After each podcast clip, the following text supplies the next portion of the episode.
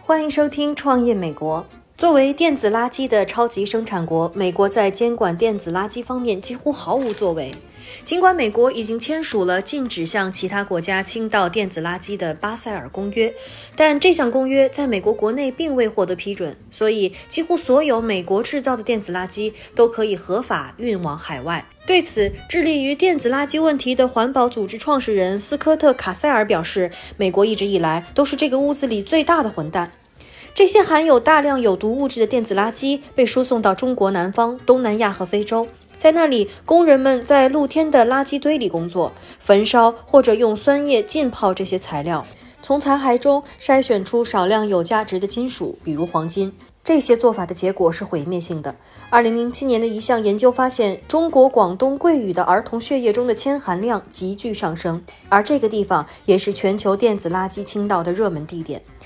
根据2008年的一项研究，在桂屿的同一个村庄，灰尘中的重金属含量比附近没有电子垃圾倾倒的地点高出数百倍。那么，一向以自由、民主、环保等漂亮口号包装自己的美国，究竟是怎么把这些黑色的电子毒液输送到发展中国家的血管里去的？一批有良知的公益环保组织一直在寻找答案。吉姆·帕克特和他的团队把一个小小的 GPS 追踪器扔进了垃圾桶里。这些追踪器比一张卡片大不了多少，伪装性极好。多年来，作为巴塞尔行动网的负责人，帕克特和团队一直在用这种方式检测电子垃圾的去向。巴塞尔行动网又称 BAN，这个名字来源于限制发达国家出口电子垃圾的巴塞尔公约。这个非营利环保组织一直致力于调查美国电子垃圾的地下交易世界。通过嵌入垃圾中的追踪器，BAN 检测到这些废弃设备被收集到回收商那里，并被送往不同的方向。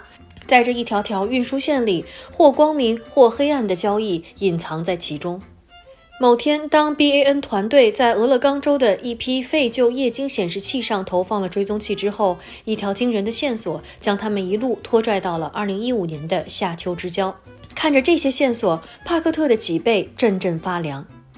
通过追踪器返回的信号显示，这些电子垃圾一路经过波特兰，在西雅图附近徘徊，并最终横渡太平洋。几个月后，信号停留在了中国的香港，而香港对帕克特而言是个太熟悉的地方。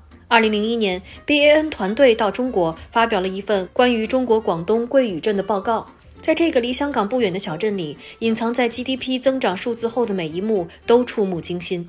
孩子们在垃圾焚烧堆旁玩耍，旁边是堆积如山的废弃电子产品。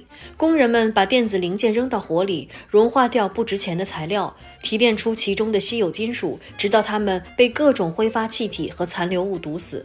很明显，这些垃圾是从美国漂洋过海而来的。那么，到底是谁寄的呢？BAN 小组将追踪器传回的目标不断放大，在 Google 街景上，运输垃圾的卡车上的 logo 清晰可见：Total Reclaim 全面回收公司。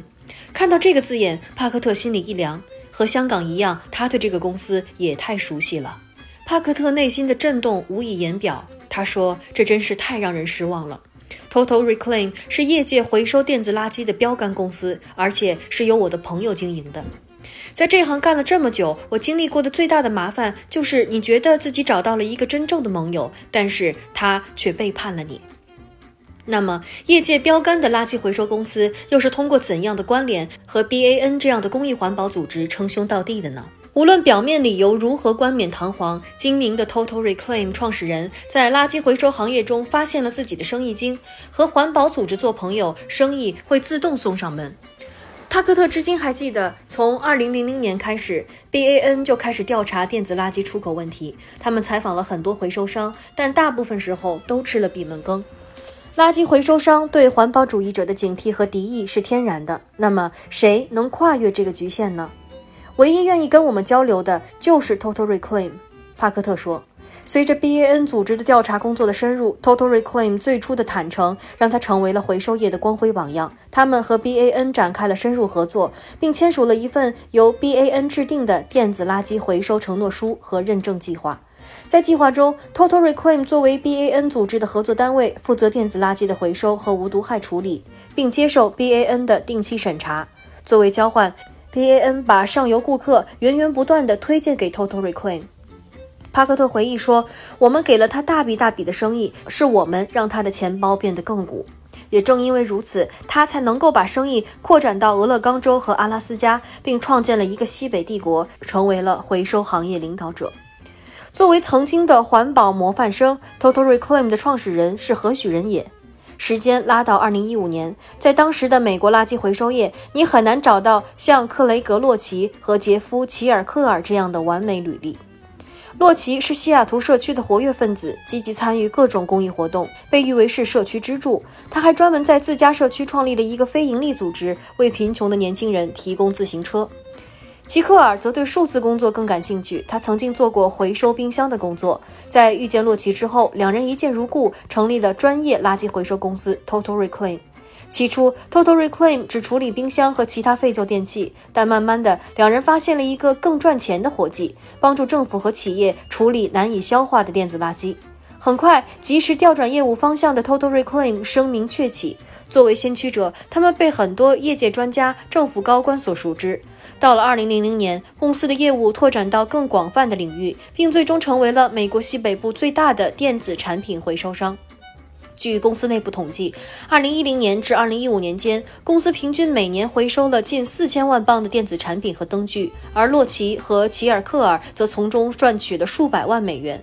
帕克特回忆说，Total Reclaim 还曾经登过广告，宣称他们永远不会把电子垃圾出口，他们在做正确的事情。甚至还有一次，创始人洛奇出现在一部由 BAN 制作的纪录片中，解释了出口电子垃圾的危险所在。他在纪录片中说：“出口这些垃圾无非是为了钱，前脚收了垃圾处理费，后脚把它们卖到国外。你不需要在这两者之间做任何工作，只是把这些垃圾塞进集装箱就好了。”但是，追踪器传回的情报将赤裸裸的真相摆在公众眼前。在媒体上，在媒体上宣扬环保和社会责任感的明星企业，背地里做着和堕落同行一样的勾当。运出去，把垃圾运到第三世界去，污染那里的农田，毒害那里的孩子，然后换回一点点美金。面对残酷的现实，帕克特一直无法理解，追踪器不会说谎，可是我们的好孩子 Total Reclaim 究竟是怎么了？而在帕克特向 Total Reclaim 摊牌后，洛奇假装很愤怒。他们坚持说，一定是哪里出错了。Total Reclaim 绝对没有向香港运送电子垃圾。他们坚持，一定是追踪器在路上无意中掉到了别的地方。帕克特没有当面拆穿，但他没有告诉 Total Reclaim 的是，他已经计划秘密前往香港。为了能从香港入境中国，帕克特撒了点小谎。他谎称自己是一个电子设备采购商，在这之前，他曾经谎称自己是研究循环利用的教授，效果不太好。在中国广东的桂屿镇，熟悉的场景再一次展现在帕克特的面前：堆积如山的打印机、电路板和液晶显示屏，在弥漫着烟尘的工作环境里，工人们不戴口罩处理着有毒的汞管，他们甚至不知道这些管子是有毒的。而与此同时，帕克特看到在一箱箱的出口货物箱上赫然印着 Total Reclaim 的公司标志。回到美国后，帕克特带着自己拍下的证据和洛奇对峙，说：“我们在中国找到了你们的电子垃圾，到处都是。”而洛奇的第一反应却是什么？他们让你进去了？这句脱口而出的话让帕克特彻底明白，洛奇绝对不是无辜的，他对 Total Reclaim 的所作所为心知肚明。在 BAN 最终发表了关于这批电子垃圾的调查报告之际，华盛顿和俄勒冈州的官员很快对此事展开调查。最终，Total Reclaim 和两个州达成和解，并总共支付了约一百万美元的罚金。但直到联邦介入调查后，Total Reclaim 欺诈的全部范围才被完整的挖出来。调查人员发现，Total Reclaim 前前后后将总共超过八百万磅的平板显示器运往了香港，而这个操作让洛奇和齐尔克尔从中赚取了数百万美元，同时两人伪造了数百份文件来掩盖这一切。合作已经进行了七年，帕克特怎么也没想到，这一切就在他的眼皮子底下发生。迫于压力，Total Reclaim 公司发表声明，承认自己的不法行为。两位创始人表示，他们一直处于非常巨大的市场压力和行业对我们的价值观视而不见的状态里。他们对 BAN 的调查结果没有任何异议，但请求获得原谅。他们说，当时公司收到了数量激增的平板设备，从而迫不得已做了一笔短期业务决定，把这些电子设备送到了香港。最终，Total Claim 的两位创始人洛奇和齐尔克尔被判处了二十八个月的监禁。法官的理由是，这个国家面临环境挑战的部分原因，就是像你们这样的人做出的商业决策，把商业利益置于其他人的健康和生命之上。那么，行业巨头倒下，垃圾们又将被送到哪里呢？对于这个问题，帕克特给出了一个令人震惊的答案。他说：“这样说吧。”目前的电子垃圾回收系统根本不起什么作用。这些设备在被设计出来的时候，从来没有考虑过回收，这才是问题产生的根源。如今，Total Reclaim 仍在运行。在裁掉了大约一半的员工之后，新任首席执行官鲍比·法里斯宣布，公司完全退出电子产品回收业务。但是，在美国，每天仍然有数以万计的电子垃圾被制造出来。一些企业正在试图用更专业、更严谨的分类和处理方式来填补 Total Reclaim 倒塌后留下的巨大市场空白。一家名为“友好地球”的回收商表示，他们每天都会输送数千磅经过精细划分的电子垃圾给下游回收企业。他们会利用这些材料，然后将其安全分解。他把自己的公司描述为垃圾回收行业的精品店。大伤元气的 Total Reclaim 也在尝试从困境中转身。洛奇透露，公司正致力于重塑声誉。我们有很多伟大的客户，他们没有离开我们，我们仍然坚守在行业里。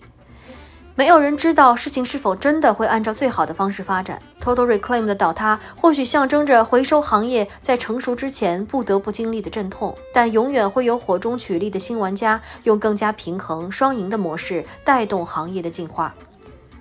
与此同时，BAN 仍然不停地在电子垃圾上安装监视器。迄今为止，他们已经投放了五百多个。在无人知晓的角落里，这些监视器将会继续悄悄地发生作用。他们背后的环保组织和这些垃圾回收商一起组成了行业中完美的矛与盾的闭环。感谢你的收听，创业美国，我们明天再见。